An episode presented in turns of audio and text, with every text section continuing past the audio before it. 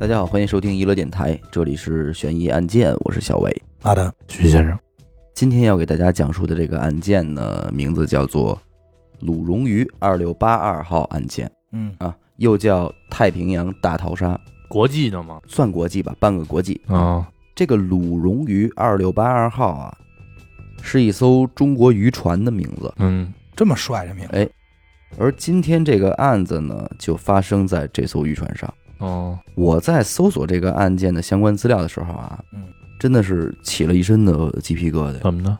倒不是说这个案件有多么的恐怖，有多么的玄妙，嗯而是因为整个案件的过程十分的具有戏剧性。如果能把这个案件拍成一部电影的话，就也一定是一部特别牛逼、特别精彩的电影。嗯，鲁荣鱼二六八二号啊，鲁呢，山东省的一个简称，齐鲁大地，齐鲁大地的那个鲁。嗯，大家都知道啊，在咱们这个山东省东边儿全部都是这个沿海城市，对，对吧？那既然是沿海城市呢，那捕鱼业肯定是一个比较重要的这个支柱产业。对，在这个众多的沿海城市里啊，有一个是叫做荣城市，啊嗯，所以这个鲁荣鱼啊，意思就是登记在山东省荣城市的一艘渔船，嗯，编号为二六八二号啊，啊。所以咱们把这个渔船叫做鲁荣鱼二六八二。车牌儿哎，哦啊，就这船么牌来儿的是船牌儿，这艘渔船所隶属的公司呢，叫做新发水产公司。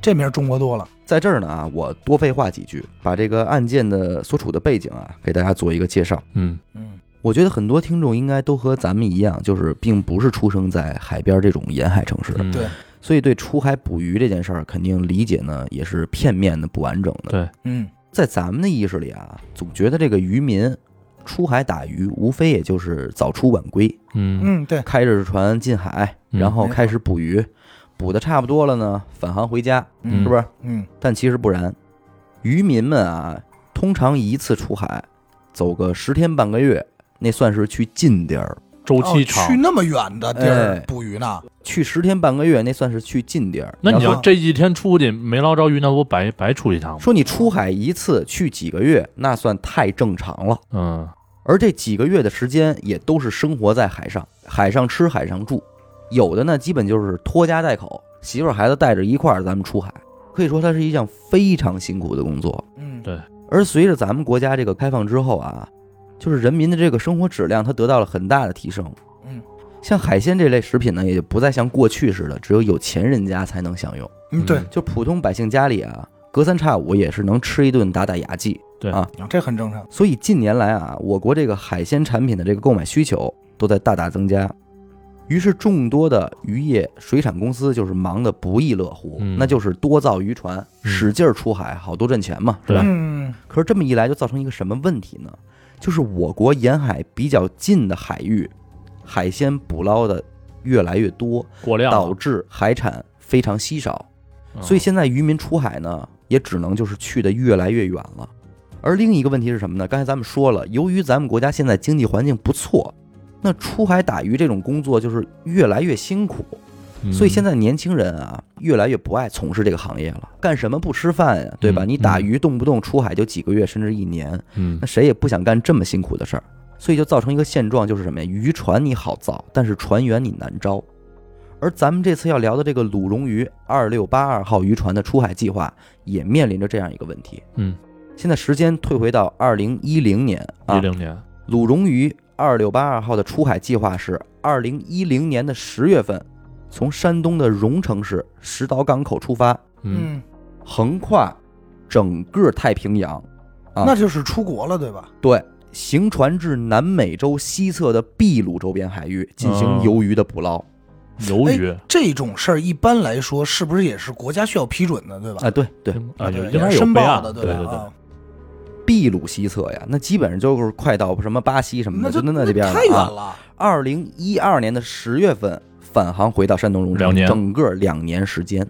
在船上待两年，说实话，这真的有点超乎我的想象这。也超乎我想象了。整整两年的时间，全部都生活在海上啊！即便是现在科技很发达了，但是海上那些不确定的风浪，以及咱们这个人体本身的这种健康的问题啊，对，疾病啊之嗯类的，我觉得这个事儿仍然是十分辛苦，也挺危险的。我觉得这船应该不小，它是一个航海级的船。啊，也正因为如此呢，所以船员的招募就是十分困难。嗯原本准备十月份出发的计划呢，也被推迟了两个月，到了二零一零年的十二月份冬，季才算是招齐三十三名船员正式出发。三十三人，船员的薪资待遇是什么样？我觉得大家都特别好奇，嗯那，应该对挺吧相当高吧？应该会很丰厚的，对吧？啊，对，而且嗯一一零年嘛，这是实际上我给大家介绍一下啊啊，它是这样的：如果没有捕到鱼的话，每人每年的保底工资是四万五千元人民币，啊，如果捕到鱼的话，可以提成，嗯，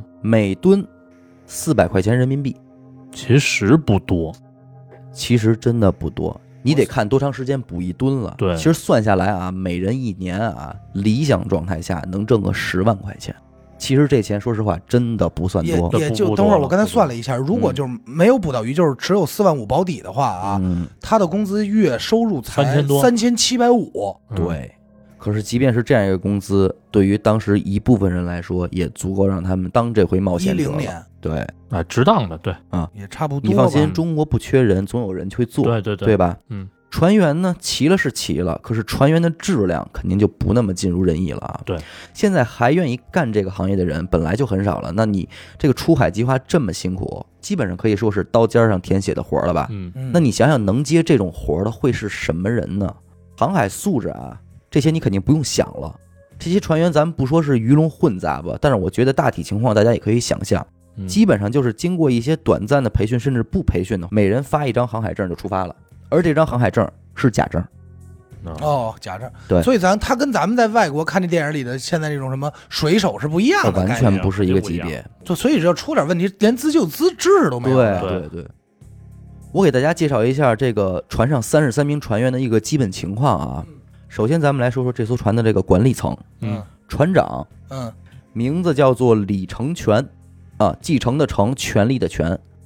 李成全是一个大连人，其实这也嗯挺讲理的啊，毕竟大连它也是这海边个儿沿海城市，对，沿海城市，而且其实他离山东也不算太远。对，也对是海边长大的人。对于一艘船来讲啊，船长那绝对是最高领导人。嗯嗯，所以船长李成全呢，就是这个鲁荣鱼二六八二号的主要领导嗯啊。紧接着往下呢是大副傅义忠、二副王永波、大管轮王延龙、伙食长夏启勇、机轮长温斗温密兄弟。嗯这个温氏兄弟啊，两兄弟和这些领导人员可以说是老船员了，那就是海油子啊，就刚才你念的这些，就是一直都是老手，老搭档嗯什么对之类对的管理层了不吗可能让一船全都是新手去啊干那这件事太儿。胡闹了。对对对，太胡闹了。这大副和这二副就类似于就是班长、副班长这个，哎，对这个是这对意思啊？对，对船长就是第二副船长和第一副船长。长，嗯哎，除此之外呢，还有普通船员，像什么吴志国呀、江树涛、段志芳、崔勇、陈国军、岳鹏等人。就这些人呢，就不属于领导层了，他们只是普通干活船的员。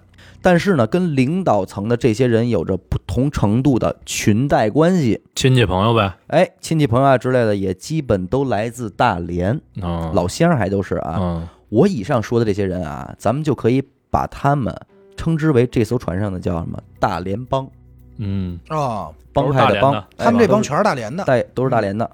我知道啊，我说这么多人名儿，大家肯定记不住，嗯，但是没关系啊，就有这个概念就可以了。嗯就是大家只要记住，在这个鲁荣鱼二六八二号上有一波人是大连帮，嗯他们的领头人就是这个船长嗯，啊，叫李成李全成，全，大连人。这个名儿得记住了。哎，有人的地方呢，它就有江湖啊；有对江湖的地方，它就会有社群关系，那么就是帮派嘛，对吧？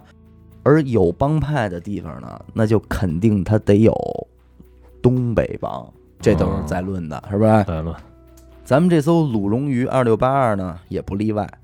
除了大连帮以外啊，另一个群体就是东北帮。大连不算东北吗？我跟你说啊，大连行政划分上是属于辽宁，但是大连人不觉得自己是东北人，啊，我这我能明白。明白吧？嗯，所以另一个群体就是东北帮。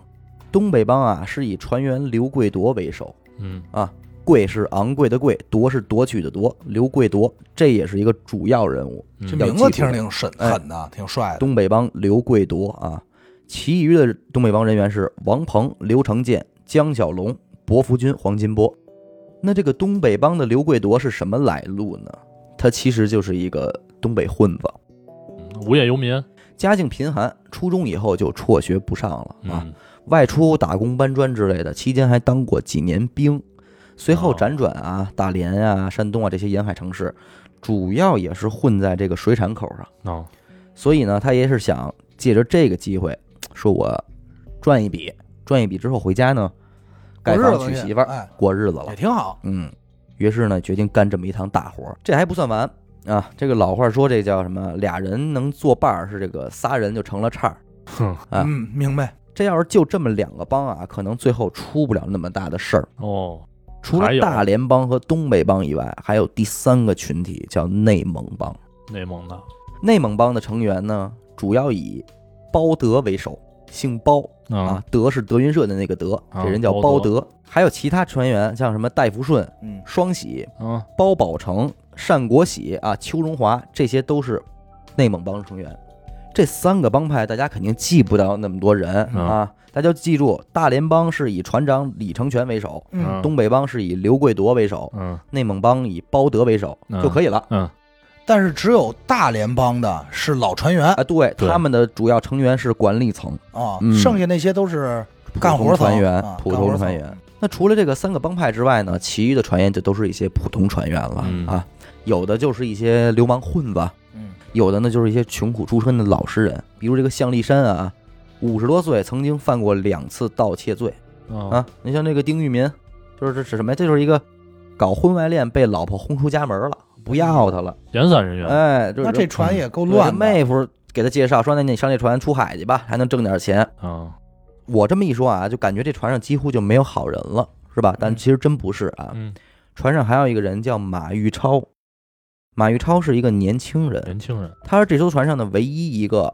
大学本科毕业生，哎，高哟材生，哎，那挺厉害。但也是家境清寒，他连上大学的学费都是他妈什么呀，挨家没户就是敲门，哦借求钱求出来的。啊哎，有点那像什么那个程东青那程哦东意青，对我刚才思也想说，哎程东青，马玉超毕业之后啊，他说实在他没找着什么合适的工作，你知道嗯吧？但是他这个家庭情况要在这儿呢，他得挣钱啊啊，，对他，所以为了他能多挣点钱，他才上的这艘船。嗯临走的时候还跟他妈说呢，说老娘您就等着，就是您这儿子这回挣大钱，嗯回来咱们能过好日子，咱们还完钱那能对过好他们来日子说，这刚才这也算了嘛，弄好了也是十万块四万钱。确实大钱了，就说不没打上四万月就，就对，不是，就人家说的啊是保底，对啊，对啊，大家两年心里肯定想的是，我回来一趟怎么也不得弄个二十万，啊这意思两年嘛，哎，嗯哟，两年这船得装多少鱿鱼啊！我操，说到这儿，咱们进行一个小总结啊，嗯，三十三名船员，嗯，其中大连帮十三人，当然东，北帮六人，内蒙帮六人，嗯无党派人是八人。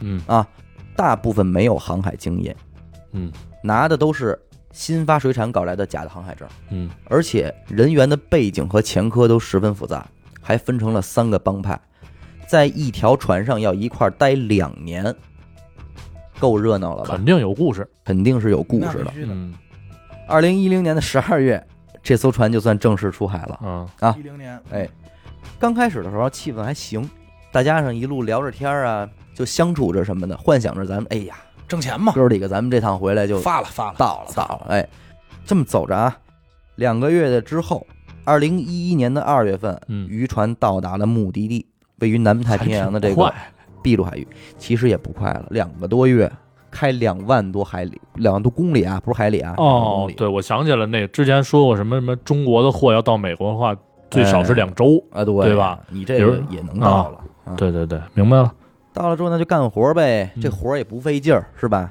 机器都是现成的，当地这个海域的这个水产资源也特别丰富，嗯，嗯那就是谁有劲儿，你就谁就能多捞。多劳多得，哎，嗯，其中这个东北帮这个老大刘贵铎啊，就比较能干，嗯有一个月啊，他自己就捕捞了这个一点三吨，嚯，这应该算相一当于点三吨。吨，但是这儿我也我也四惊百了多，块钱，他这一个月才提成四百多块钱，对，嗯，这可不挣钱呀，这不挣活儿钱。。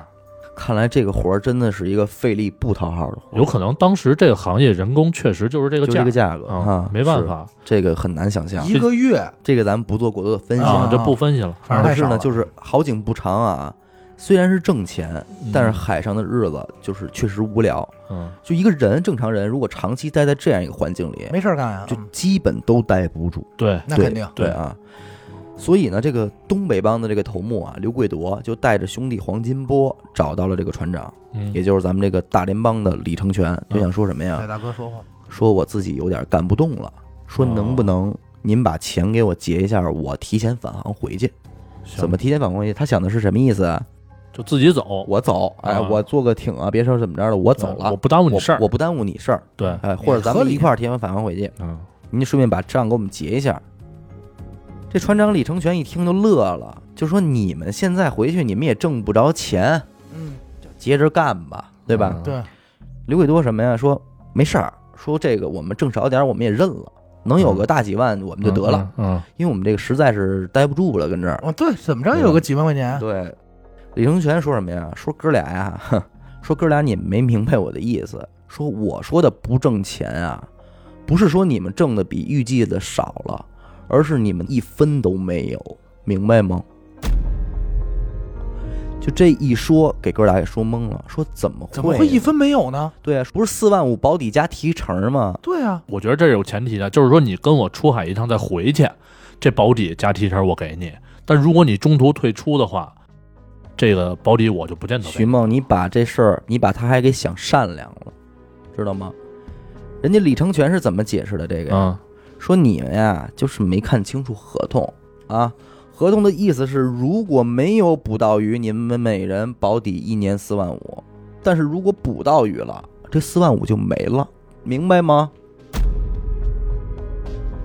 捕着鱼了，我还比我还少挣的少了，对就变成每个月给你们一千块钱补助，外加你们每人每吨四百块钱的提成。他干了一个月还是销业绩咱最们好按打满的算，两年二十四个月，不是？你看啊一个月一千的底儿，再加上提成，不是，你就按刚才那个那个刘刘你贵就国按一千四算，对他一个月他是最多一个一个月一千四，然后啊你乘以二十四就完啊了，啊，三万三千六。三万三千六啊！这一说，刘贵铎就惊了，因为这些船员啊，在船上的吃吃喝喝这些开销也是要收取一定费用的，对，哦，还是要花钱的。而且临上船之前啊，他每人还赊账，带了好几箱什么烟啊、酒啊这些生活用品上船，这些是他们赊来的。他们想的是回去结完工资，我能给还上这钱。你这么一来，合着我忙活两年回家，不但不挣钱，我们还得欠公司的钱。这一下刘伟多急了，那肯定啊说说他妈我回去我告你去。李成全就乐了你告我去吧。啊！李成全大联邦的这个说你嗯别闹了，黄彪，就说彪彪，你告谁啊？就实话跟你说，你们签的这个合同上的章都他妈不是真的公章啊！哦你们每个人的航海证也都是他妈假证，严格意义来说，你们就叫打黑工。黑公司而且你们哦知道你们现在在哪儿吗？你想回家你怎么回啊？公卡那么牛逼弄啊死啊你认识道吗？别他妈废话，给我嗯踏踏实实干活儿。到这一刻啊，刘贵铎算是恍然大悟，自己其实就是上了贼船了。嗯，真正的上贼船。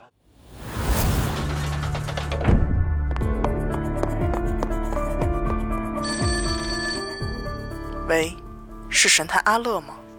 是我，什么案件？没有案件。再见，哎，别别别，我是想听您给我讲几个案件。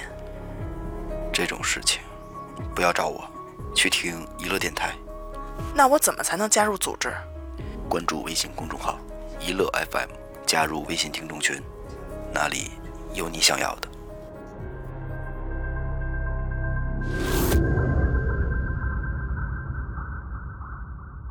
回过头来，咱们再说这个船长李成全啊，他能当上这个船长，并不是因为他有多高的这个航海资历，嗯而就是因为他这个嚣张跋扈、拉帮结派的这种本事，以这种欺诈和剥削的方式哦为公司带来利益，一把好手而受到的重用。狠人，哎，当上了这个船长，也就是说，这种欺负人的事儿，他已经不是第一次干了。黑恶你明势白力吗嘛。而且再往后想啊，我个人想，也就是说，这种事儿他妈也不是他一个人这么干，对，应该这行业就这样。对就是黑吃黑。嗯原本他以为这次还会和以前一样，船员们肯定是敢怒不敢言，是吧？嗯继续给他当这个免费的劳动力。可是他错了，反水了，这回出事儿了。嗯，很快呢，刘贵铎就把这个假合同这个消息散播给了船上的其他都知船道员啊。原本大家这干劲儿十足啊，结果大家一听这事儿，那就全灰了，消极之极啊！对，你看没我人什么愿意都干我什么都不干，我拿九万块钱回去，就到这儿，你们打上来第一车鱼的时候，你们就已经全没有了。这四万五，对，对就你捞一只，这也没有，什么叫黑吃黑呀、黑吃黑的意思就是我没打算给你们钱，明白吗？而后呢，这个刘贵铎啊，嗯就找到了这个内蒙帮的这个头目包德，嗯，商量对策。嗯嗯，俩帮派头目一碰头啊，就觉得既然咱们已然不挣钱了，那他们还跟这儿待着干嘛呀？对啊是对这意吧思？所以咱们现在就得回家，剩下的事儿咱他妈回去再说。升缸于是俩人决定什么呀？劫船返航，劫船，劫啊船，劫船返航，这已经不是你要说你上访，或者说你这是反抗啊什么他他意义觉的、得没有没有用没有解决不了对了这就得动手了。对啊，而且你想想，长期在海上本来就很压抑的这种嗯情绪，暴躁了，暴躁了，肯定会很暴躁嘛，嗯对吧？要要反抗了，其中这个东北帮的头目刘贵多啊，嗯，很有头脑。他是怎么说的？他说：“如果有人敢反抗啊，不同意咱们的返航计划，嗯咱们就把这个救生筏放下来，给他们家全扔到救生筏上去，嗯然后咱们开船就走，对吧？剩下就让别人救他们就完了，就嗯不管了。啊啊，于是俩人一拍即合。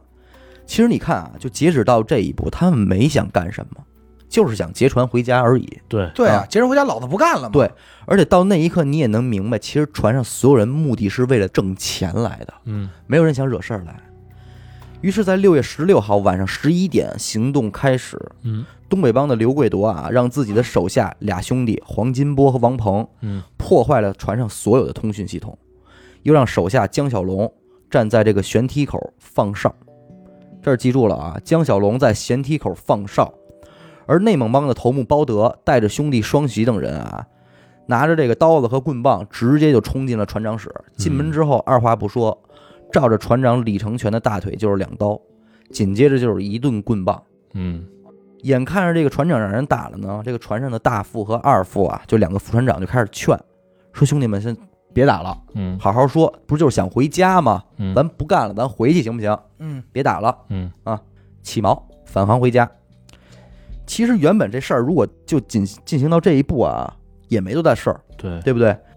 结果底下这个厨师长叫夏启勇不干了，因为他也是这个大天大联邦的呀，嗯嗯，在海上也漂了不少年啊，很有资历，就是自以为是经验老道嘛。一听说啊怎么着要造反啊，啊拿着菜刀就往船长室跑，说你们这帮小逼干嘛呢？还想劫船啊？啊啊，毛掌权了嘛？就刚咱们说的啊，江小龙可在舷梯口放外哨边了，放哨呢。嗯厨师长夏启勇这话还没说完呢，江小龙从背后哐哐就是两刀，转过来又脖子一刀，宰了，厨直师接长当场毙命。我这就命案了，放哨的直接就给弄死了对一个，，就没含糊，就直接给杀了。这太狠了，尸体直接就扔进大海了。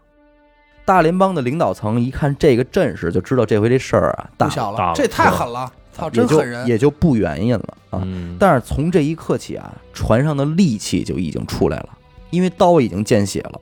嗯也就是说，此次这个太平洋大逃杀案也就正式的拉开序幕了。嗯事情远远没有完，这个出海的渔船啊，不是说出去了以后就跟岸上没有关系了。嗯出于安全原因的考虑，总部像什么新发水产公司这种啊，都会对渔船的这个信号进行监控，啊因为你毕竟是一个国际行为，对对对啊对，他也很担心你跟其他国家的渔船发生冲突，或者被当地海盗怎么着了，嗯所以是定期的会有这个监控的，你知道吧？结果这个通信系统被关闭了之后呢，联系不上了，哎，这个荣成总部和渔船失联了，那对于这个渔船来说，就算是个不正常的事情了。对嗯啊，，你也不知道是遇到了风暴了，还是遇到海盗了。对对对，得查吧这所以是公司也没敢怠慢，就马上报警了啊！嗯警察就在这个秘鲁海域啊，对这个船进行搜索，嗯但始终找不到渔船，因为没有信号了嘛。啊，还开始搜啊，哦索，对，终于在这个七月份的时候啊，捕捉到了一次这个鲁龙鱼二六八二的这个通讯信号。怎么回事呢？其实就是这个东北王那个头目刘贵铎，他没忍住，用这开开个了哦卫星电话给自己女朋友打了一个电话，你知道吧？这一下暴露了位置。嗯那随后警方呢，也就是没差事儿，对这个渔船就开始呼叫，呼叫就不接呀，因为这个刘贵都不让他们接，嗯，啊呼了一百多次，最后老不接也不行不了像样儿，啊。追踪呗，哎，于是在这个挟持下啊，这个船长李成全就接了电话，说我们挺好的，嗯就在这个秘鲁海域呢啊嗯，嗯准备返航，嗯这事儿就算过去了。还真没引起怀疑，但是经过这一次哗变之后啊，鲁荣于二六八号那个社群关系就发生了一个彻底的改变，嗯东北帮和内蒙帮彻底的控制了这艘船上的所有人。首先啊，他们为了确保没有人通风报信儿，就没收了船上所有人员的通讯设备。嗯手机啊什么都给收了，并且重新制定了这个航行计划。他们命令自己的手下啊，四个人一伙儿轮流看管这个船长李成全以及这个大副和二副。嗯，就还有体系了。啊哎，而且为了防止李成全在航海的过程中使一些什么猫腻，刘贵铎让自己的手下王鹏在指挥下亲自掌舵，确保万无一失嘛。嗯按照计划啊，他们想的是什么呀？途经夏威夷，然后一路向西，理论上不出五十天就能够顺利返航。哗变之后，这个前几天啊，大家伙儿这个神经还挺紧绷的，船上气氛也挺紧张，嗯，那肯定。因为毕竟见血杀人了嘛。但是不得不说啊，就是咱们人类的这个适应能力真的是极强的。刚开始这个虽然紧张，但是随着时间的推移，几天之后，大家逐渐的就适应了这个习惯了，哎，不当回事儿了。对，虽说咱们杀了个人，可是出海作业嘛，这个海上风浪这么大，就意外死说亡啊哎对你难免的打鱼的时候失足坠海这种事儿也也经常发生，对对吧？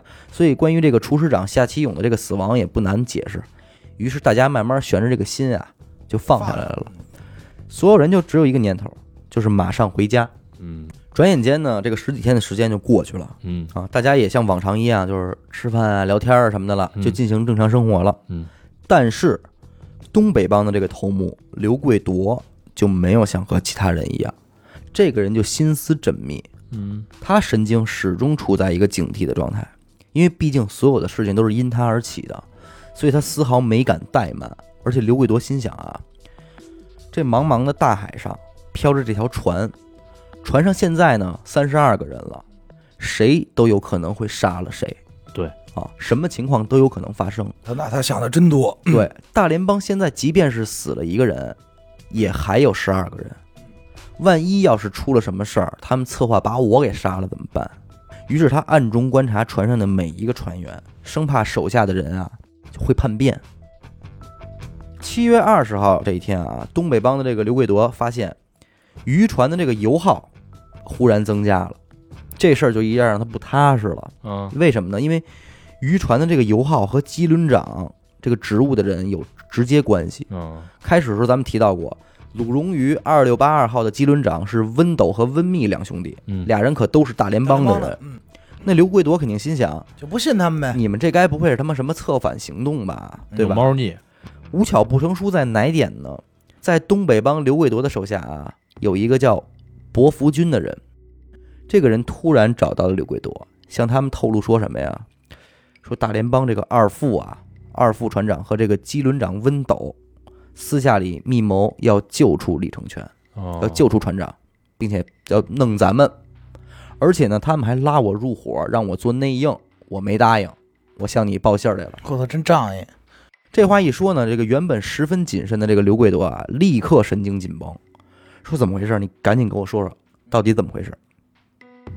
咱们这儿说一句题外话啊，虽然咱们刚才这么讲半天，什么大联邦啊、东北帮、内蒙帮，但实际上他们并不是什么戒律森严的这种正规帮派，你知道吧？不是什么就江湖玩的帮派好嘛，关啊系，好。，对，无非就是玩的好的一伙人，无非就是一些老乡啊、朋友啊之类的一种团伙。也就是说，在最早上船出海的时候，一切正常，大家也不会说是谁也不理谁，说我是东北帮的，我可不能理大联帮的人。就是他可能私底下跟大联邦关系也挺好。啊啊哎，咱不至于，帮派性质没有那么明显。而且这个伯福军啊，当时就可能在出海阶段跟这个大联邦的这个二副啊和温氏兄弟走的就比较近嗯啊，有些熟识。所以这个时候，这两个人才敢于拉拢这个伯福军，就认为我们之前咱还是有点交情咱还的挺。熟的。对嗯但是得到消息的伯福军其实内心肯定是不愿意的啊，嗯人家还是想回家嘛。但是在向这个刘贵铎告密的时候啊，他一边说吧，又一边觉得把那俩人卖了好像也不好有，点愧疚，对，别别让回头再刘贵铎又把这俩人给杀了，他又觉得对这哥俩也不好。他说着说着吧，他就像变成了给这给这哥俩哦哦说好话了。啊了啊开脱哦两面说，伯福军啊，他就是真糊涂，你知道吗？要不然你就拒绝告密，嗯，对吧？对，要不然你就干脆就站在人家那头儿，对你这两头儿，其实你两头倒两头儿都不得好，嗯对不对？你这不嗯给自己找事儿吗？这一下就引起了这个刘贵铎这个怀疑疑，嗯因为他本来就多疑啊，对，心说你他妈的你丫不会已经反叛了吧？啊，你跟我这玩烟雾弹呢，还是怎么着啊？嗯于是说行了，说我知道了，一会儿我去跟那个内蒙帮的包德商量一下。商量了没有呢？真商量了，什么结果呢？嗯为了巩固他们的地位啊，又或许是说为了保全他们自己的生命啊，嗯当天晚上，两个人为了掩盖行动，将船上这个音响啊的音乐放到极大声，来引人耳目。嗯两个人带着家伙啊，先是找到了这个机轮长温密、温斗两兄弟，嗯迅速将二人杀害，并就直接动手了。对，迅速将二人杀害并抛尸进海，而后直接进入船舱，找到了二副，对着刚刚准备睡觉的二副上来就是两刀。这会儿，这个刘贵铎就跟疯了似的，抓着二副的头发说：“说你不是二副吗？你不很牛逼吗？嗯，说这是谁的肠子呀？怎么那么可怜呀？”一边说一边又给了几刀。这有点变态了，这已经二副王永波就这样被乱刀砍死了。就死了。刀一见血啊，二人就算是眼红了，这个嗯人性的戾气也已经彻底被激发出来了。嗯一不做二不休，所有有嫌疑会造反的人一个都不许活。简短截说吧，这天晚上他们杀了多少人呢？九个人，连那个连那告密的也也死了呗。其中啊大联邦的船员有七人，另外两人其中一个就是向刘贵铎告密的这个东北帮的成员薄福军，也就是说嗯刘贵铎杀了自己的一个手下，嗯另一个人呢是一个无党派的这个船员，就是普通船员。这样凑齐的这个九个人，就是他觉得稍稍感觉不对，就动动手了。，对。至此，船上还剩下二十三个人，啊，咱们总结一下，小结一下，其中大联邦还剩下五五人个嗯，五个东北帮也剩下五五个人个，内蒙帮六人，六个无党派人士七人。嗯人，大肆杀戮之后啊，刘贵铎冷静之后，又开始思考下一步的计划了。嗯因为现在离到达这个国内啊，还有十一天的时间嘿。哎不到啊两，个原本你船上只死了一个人，糊弄糊弄可能还能过去，可是现在一下杀了这么多人，回国肯定没戏了啊！回去肯定就是这个死啊！这就是死刑嘛，杀于人是犯。他开始跟大家说啊，现在别回国了，回去咱们都得死。我女朋友呢，在日本可以找到关系，嗯帮咱们做这个假户口啊，黑在日本。那其他船员一琢磨呢，现在也没有别的办法了，那也只好如此了。嗯，但是这个一波未平，一波又起啊！也正是因为他这个去日本的计划啊，又再次酝酿出了第三次的杀戮，还没完。没完。肯定我估计还有一部分人想回家，就像许梦说的，对于大部分的其他船员来说，打心底还是不愿意的。就是你刘贵铎手上沾满了鲜血啊，当然嗯希望能跑路到日本了，对吧？对，可是对于其他船员来说呢，跟我没关系啊，大家我干来嘛到这去艘船上本来是为了挣钱谋生的，结果你现在让我连家都回不了，我只能流亡日本，大家就不太想接受了。尤其是对于那些无党派的这些船员而言，人家你说招谁惹谁了？就在这个原本就不稳定的基础上啊，刘贵铎又干了一件特别不好的事儿，嗯他让大家呀给家里打电话筹钱，说因为帮大家办这个黑户口也是需要钱的，嗯，说你们必须得凑钱。那这一下别人不说啊，就有人不乐意，肯定啊单这个内蒙帮的头目包德心里就犯嘀咕了，嗯因为他跟刘贵铎其实不是什么亲兄热弟，对你知道对啊吧？呀无非就是为了点临时的利益，共同杀了人而已，谈不上有什么特别深厚的交情。嗯，你刘贵铎啊，说自己有朋友在日本啊，可是咱们这么多人，你能确保你的朋友都能管了咱们吗？而且你现在让大家筹钱，那具体花多少钱谁清楚啊？对，万一你这个中饱私囊了怎么办啊？对啊，于是包德心想不行，还是得是先下手为强。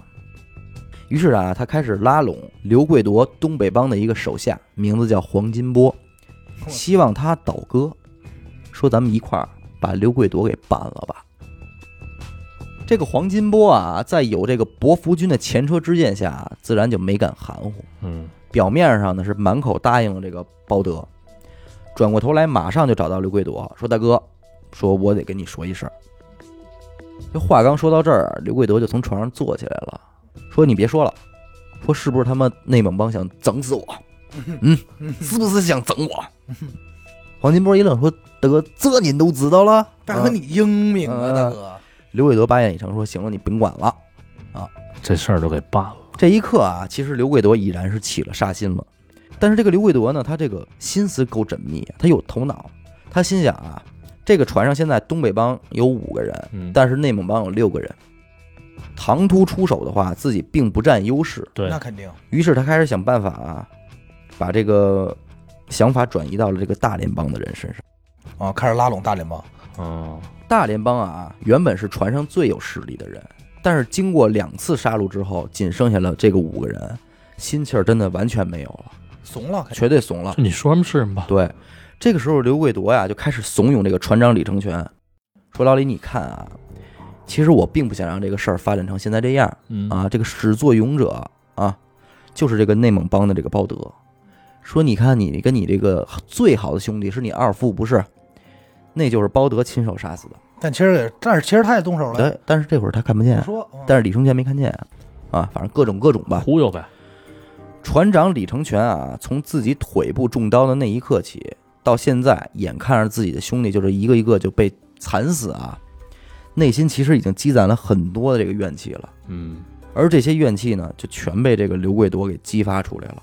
于是把心一横，说：“行，那我跟你合作。”当然，这个刘贵铎十分狡猾，他跟这个李成全啊，以及另外一个大连帮的这个船员说啊，说你看我们东北帮现在每个人身上都有血，你们都没有，我们怎么信你们啊？想合作，你们得给我立个投名状，你们得沾沾血。挺孙子的，当天晚上啊，刘贵铎自己先去了内蒙帮包德的房间，就跟包德说啊：“喂，老包，你那把鱼刀呢？”说那个什么，李成全啊，想这个倒戈，说我不行，我得让他他妈杀俩人，让他见见血。嗯，这个包德到底是没那么聪明，他就没走这就心信眼了儿，就把这个刀就给了刘贵德了。嗯这下包德就成什么了？手无寸铁了。嗯你唯一的凶器也没有了。前脚刚把刀给到刘贵铎手里，下一秒，反李手成就全和另外一个船员直接冲进屋里，对着包德就是一顿乱砍。包德当场就死在自己的这个房间里了。哦完了吗？不算完。而后啊，刘贵铎赶尽杀绝，他联手这个船长李成全和这大联帮啊，把内蒙帮剩余的船员全部赶到了甲板，就是说你们丫都给我跳海，不跳就是一刀，跳不跳？必须跳，要不跳海，要不我砍死你，再扔海里。在这种逼迫之下，其余的五名内蒙帮成员全部跳海。全灭，全灭操，团灭了。但是人家跳海有道理啊，跳海我可能活，但那挨肯定刀是我各必须死啊这，啊肯定是人都选跳海，对，对吧？没办法呀，啊，你这时候说我我站你们那边儿去，没戏，人不信。所以至此呢，鲁荣于二六八二号啊，内蒙帮六人全军覆没，船上仅剩十七人，嗯其中大连帮五人，东北帮五人，无党派人士七人。嗯，这个时候就要提到谁呢？就是咱们故事一开始说的这个船上唯一的一个大学生啊，马马玉玉超。超，嗯，说你还你还你挺熟行啊不，会是你的同你学你兄吧？弟是吧？啊关键这人有特点嘛，大学生嘛，第一个不是那嗯名字你也能记住，行，靠谱，靠谱。一个刚刚毕业的大学生啊，他的目的是最单纯的，而且是最善良的，嗯就是想挣点钱。对，他没想到登上了一艘这样的船，这就对他来说就是一个噩梦一般，你太知吓道人了吗，？太吓人，真太吓人对了。他，他吓坏了。这个东北帮的人啊，对他还行，怎么说呢？就是说你放心，说我们绝对不动你，嗯因，为都知道这就是一孩子，对，对吧？对。但是最终啊，这个马玉超其实没有能承受住这份压力，他看到了这么多的杀戮之后，当天晚上他失踪了。失踪了，其实说是失踪，那其实就是他自己跳海了，你嗯你知道吗？因为他害嗯怕了，他不想再在这艘船上待着那了。他还能怎么失踪啊？他在船上，知就道这在么一艘上。船上，对啊，他活要见人，死要见尸，他他会不会是把救生艇开走？没有。如果有的话，这个案子就说出来了，嗯哦，嗯就没有，就单是纯的失失踪了人。间蒸发了，嗯对，那就跑了呗，对跳海了。顶不住这份压力了。哎呦，在这么长期的航海过程中，每个人的活动范围就这么大，对又经历了这么多的杀戮，你要说顶不住个压力太正常了。而且跟你说，其实顶不住这份压力的，也不只是马玉超一个人。大联帮，大联帮的其中一个船员叫王延龙，他也是其中之一。嗯，当他发现自己啊，连船长这个我们的头领李成全也开始拿起刀的时候，他的内心防线就彻底崩溃了。他没法相信任何一个人了。嗯，于是他做了一个什么大胆的决定呢？他说：“我要跟这艘船上所有人同归于尽。操，这是狠人，狠人，”于是他跑到了船底，砸开了这个海底的总阀。这个总阀一开啊，这个船底就开始往外进水，进水了。漏了吗？对，而后他自己就跳海了，就是你又少一们个我死，你们也都别活了，咱们就一块儿死了吧。已经疯了，都已经。船底总闸打开之后啊，轮船就开始进水。刘贵铎就操十分生气啊，就赶紧让人把这个打开水泵往外排水，并且通知李成全干一件什么事儿呢？说赶紧向岸上发救援信号，因为他还想活，嗯，你明白吗？就这个时候，他们的计划还是去日本的是吧？本本来是啊，但是他现在只能给岸上发救援信号了。可这一下啊，这几个可怜的无党派人士就开始 慌张了，因为从头到尾他们一直都是受害者。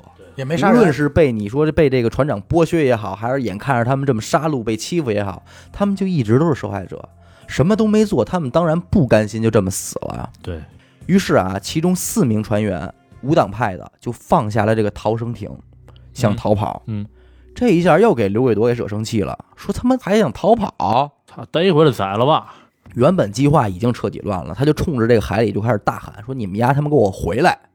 啊，反正什么难听的都说了，啊，就已经出去了，谁回来呀？不搭理你，又没枪，对是不我是啊跑，了，我肯定跑了。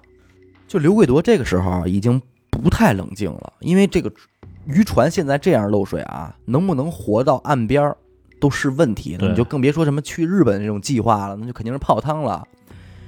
结果呢，也不知道是好是坏啊，可能这艘这个渔船啊总闸没有那么大，又或者说这个渔船的重量没有那么沉，这个漏水啊漏到一半儿，这个船就不漏了。哎，按理说应该高兴吧，可是刘贵铎高兴不起来，因为他想到的是什么呀？求救信号发了，求救信号我已经发出去了，警察一到我肯定废了。对于是他召集出来了所有船上的人员一块儿串口供，嗯，他把所有的人命啊推给了内蒙帮的这个头目包德。就咱们都说是所有的人都是包德杀的人，杀完人之后的包德带着人集体坐救生艇逃跑了，啊，哦，把自己掩盖成一个畏罪潜逃，自哎己这边没事儿，自己没事儿。合理啊，嗯，这也算是贼起飞智了哈。对，可是既然如此呢，刘贵铎仍然有一个不放心的地儿，为什么呢？至此啊，船上仅剩下十一个人了，嗯，但是其中有两个人手上没血，啊，没杀过人。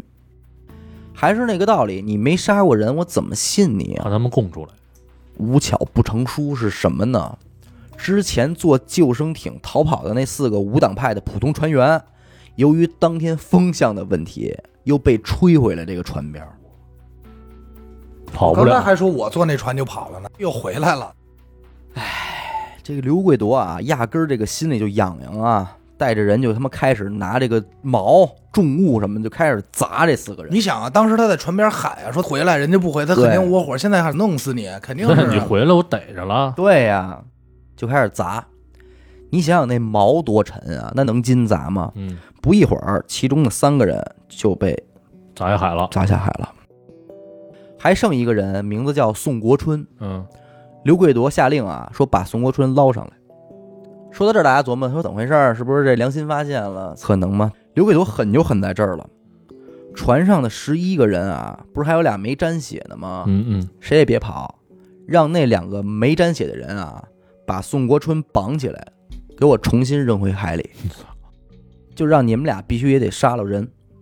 当把宋国春再次扔进海里之后，至此呢，鲁荣于二六八二号就仅剩十一个人了，十一个人，而且穿一条线上了，而且人人手里都有人命，嗯，都是拴在一个绳儿的蚂蚱了。对，于是刘贵铎开始组织这十一个人集体串供，并且要背下来啊。想的挺好，他想的有错吗？其实没错没错儿，啊，因为这个中国海事部门以及公安系统对这个鲁龙鱼二六八号的追踪和观察一直就在持续中，嗯，并且在国内小范围内是有一定舆论的了，已经。哦，因为要知道，你这作为一艘这个远洋渔船啊，你的失误是不容小看的。无论是你是遇到了海盗，还是别的国家渔船啊，或者发生了什么这个冲突，这都会引起这个国际冲突啊。所以对我我对不能找不着你啊，我我国的渔船，嗯，所以这个肯定是会引起高度重视的啊。那这艘渔船时而失联，时而一会儿你又发出求救，那早就觉得这艘渔船是肯定不对劲儿的了。对，所以等这个鲁龙鱼二六八二号一靠岸，警方派出了十一辆警车，一人一辆，分着就给拉回去了，哦，直接就逮了，直接就逮了。肯定知道有事儿。这里每个人单独关押、单独审讯，说白了就是不给你们再串供的机会。对啊，人终归是人，即便他串供串的很好，但是在警方的这个就严肃审问下啊，肯定有漏洞。黄金波率先就这个心理防线就崩溃了嗯啊，于是就都吐露了，说出了真相。嗯，二零一二年十月十四号啊，山东省这个文登市高级人民法院对此案开庭审理。嗯，嗯，二零一三年七月九日宣判十一名船员均为有罪，其中刘贵铎、李成全、黄金波、刘成建、江小龙五个人判处死刑。那肯定啊，哎，王鹏死缓，冯兴燕无期徒刑，梅林胜、崔勇有期徒刑十五年，向立山有期徒刑五年，段志芳有期徒刑四年。嗯，就这俩四五年的，就是最后那俩呗。对，其实我知道啊，嗯，到这会儿为止，我相信无论是听的人，还是咱们在座的这个主播们，关于这个鲁龙鱼二六八二号这艘渔船所隶属的公司新发水产公司究竟该如何问责这件事儿，大家肯定有好奇，嗯，，对对吧？对，但是我呢，在查阅资料的这个结果是没有看到什么明显的问责结果。再不呢，我就查到了一些八卦的消息，嗯，我这里呢也就不做更多的赘述了啊。嗯，如果感兴趣的听众呢，可以去查一下这家公司。得了，我这个这么长的一个案件啊，我估计你们哥俩啊肚子里应该不止一处想感慨的地儿吧？对，你说刚才你再可以说一开遍，始最后判刑，最后几个活了？有五个人死了嘛，那就是六个人活了，三十三人出海，最终只活了六六人。而且死的不值的人太多了。你就说这因为一个这个钱的事儿，对吧？不黑是吃黑，这个事儿你就不能这么看，因为这个事儿你要让我琢磨啊，嗯当他出海那一刻嗯发生第一个叛变的时候，嗯他已经不受任何国家和法律的制约了，嗯嗯嗯，相当于那个原本刚开始他说的特别好，这个船长我忘了叫什么啊，嗯，他的体系崩塌了以后，剩下的那帮人就已经就就疯了。嗯对对，这就是人性。我跟你说，这个跟咱不说是中国人还是哪儿的人，跟把一帮人搁在这个沙漠里，一出好戏嘛，这不就是现实版的吃鸡吗？这就是电影大逃杀呀，对啊呀、只能活一个呀。要不为什么叫叫叫什么？刚才你说的啊太平太平洋大逃杀，，这里边就是充满了这个人性的这种这全是暴露。人性的黑暗面。甚至有人说说这整部案件啊，就是一个华夏五千年的历史。对对，就是一个这朝点代东对一西被一个朝代去而且推翻啊三什么的，三个政权啊，怎么着这对三对对国什么的，就全在里边了。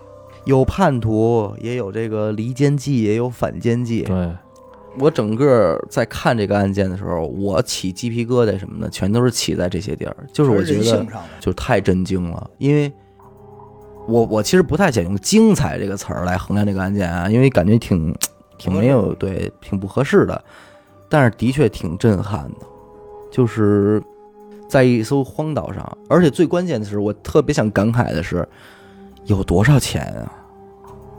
能发多大财啊呀、但是实际上他们要劫了船，把那船鱿鱼卖了，其实还是能值不少钱的，对您吧？想的还真多，我没想到这儿。关键是最早你有这想法的时候，人心还不齐呢。对，有的人想继续挣钱，有的人就已经想回家了。所以说这块儿没法去做定论，对吧？这个案子只能说是说说是狠，用用“狠”这个词。实际上，你单独听这个案，单纯听这个案子啊，实际上杀人手法并不残忍，对，而且也不恐怖，嗯，嗯，但是就是他也很直接，放牛在事儿里，对牛逼牛逼在哪儿？他是杀了三起儿人，其实算上最后那个捞上来砸死的，一共杀了四回人。嗯，你明白，杀一回人是冲动，对。杀他妈四回人，不是说杀几个，是杀四回。四起儿，有一共有四次杀戮行为。这这真只能用杀戮行为，对只能用杀戮形容，都不是说杀人了。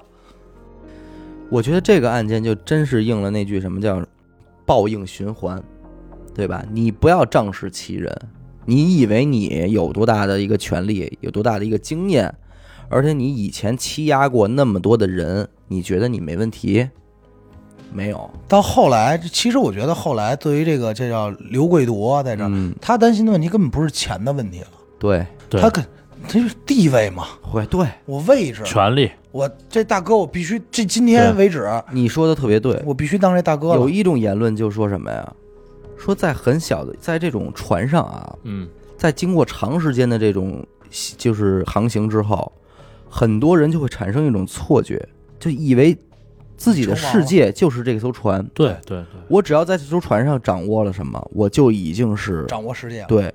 我看到这个评价之后啊，我觉得就是其实当时船上的这些个感触和这个情形，以及人们心内心的变化，是我们这些人无法用现在想象的。嗯，对，就我因为觉你得不在那个环境当中，啊对你没有那种心理的那对种其变中这化种，内心的斗争和情绪的变化，肯定远远比我们现在要陈述这个案件的时候要精彩的多得多。对，因为你看啊，就这几个，他这几个点：杀人、夺船，我想回家，嗯，我想我妈，我想我媳妇儿，对，特简单。杀完了以后，没想到是自己手底下兄弟太狠了，弄死一个。对，那得了，你也是为了我杀的人，嗯，对吧？嗯，这看门叫什么我忘了啊。江小龙嗯，这个人后来是，死刑，他就他还他还他最终一直还跟着大哥对，一直活着呢，是一吧？直活着，上面你肯定是为了我，你也是我兄弟，在那一刻，行，咱们那时候还想着啊，嗯没事儿死一个，咱回家。嗯对，第二起儿发现叛变那会儿回不去了，回不去了。啊对，咱这么说啊，刚才也介绍过这些人的资历，咱这么说，嗯，你认为想黑到日本就能黑到的吗？对，不是吧？不不是是那么简不是单，你说你女朋友，咱这么说，你自己要一直女朋友这关系能在日本造假户口，对你可您可能未见得来干这活儿啊，对呀，对吧？那个时候基本上就已经是怎么甭管怎么着，反正我说现在去日本就得去日本，嗯，怎么着了？我对现在就是皇帝，对，嗯，你们就是我手下了。而且他也已经是孤注一掷了，对对他没有别的办法，包括他后来联合这个船长、嗯这个事儿，他走的这个脑子，完全这里没有钱的事儿，对没有这里了没有钱的，而且这里不光没有钱的事儿，这里都没有恨的事儿，对，就是没有说谁谁怎么完着，全就是人性的问题，就是那时候他在他脑海中衡量的是什么？他纯脑海为了，我觉得就是纯为了权利，你必须对听我的，啊不就是钱吗？那这样你们大家就刚才我说的，你把鱿鱼卖了，嗯分钱，大家都平分，高高兴兴的，嗯对吧？跑路或怎么着，他那时候想的什么？你内蒙帮现在人数比我多，对，我得对控制你啊，你你要起义了，我可不行。对，而且啊，你看之后人们就是拍摄这个鲁龙鱼二六八二号这艘船这个照片儿，几平米大的一个房间是需要睡八个人的，他们生活条件其实非常辛苦。那在这样一个情况下啊，有的人能睡到床板，有的人就只能直接睡在床甲板上。你知道这意味着什么？你现在在这个外边的这个世界上，谁睡哪儿有什么是会是问题吗？但不，在这艘船上，就是我从地上变成了睡在床上，我就感觉我的一个阶级已经有上升质了的变化牛了，逼了，啊我牛逼了。我原来可能只能在他妈甲板上吃饭，现在我能坐在桌子上吃饭了，就已经是一层荣耀了，嗯，就已经是一个阶级的变化了。这些东西都都特别的现实，而且特别的显性。但是整个案件里，我觉得最可惜的就是那个大学生，对我也是挺替这个大学生惋惜的。惋惜的，辛辛苦苦家里培育上大学，想挣钱，想嗯养老，想想为父母做点什么，你说他妈多冤啊呀！最后什么都没捞到。对呀、嗯，我在查这些相关资料的时候啊，就是网友对这件事的评价也也让我挺震惊的。他说，因为那这这个网友可能是一个生活在海边的人，他说就这种捕鱼出海捕鱼，最后不给你结钱结钱这种事儿，就太正常了。这些大部分的，咱们不说这个船务公司也好啊，或者这种码头的人，就是船霸、鱼霸，黑恶势力对控制你的钱财，对，所以为什么近些年来说要扫黑除恶什么这些，这些就是这种问题，他就是干的是这个欺诈的活儿，就是拿血来换钱的活儿，所以为什这么个行业的就是得出这种问题啊？别作孽，对，作孽永远有这种对事儿来等着你你。人性全就全对激发出来了，太而狠且了真到了你得到报应的时候，远比你想象的恐怖的多得多，对吧？你都不一定只是身体上受折磨，而是你精神上一定也会受到很大的折磨。所以还是行善事吧，好嗯吧。好，感谢您收听娱乐电台，这里是悬疑案件，我是小伟，阿达，许先生。咱们下期再见，再见见。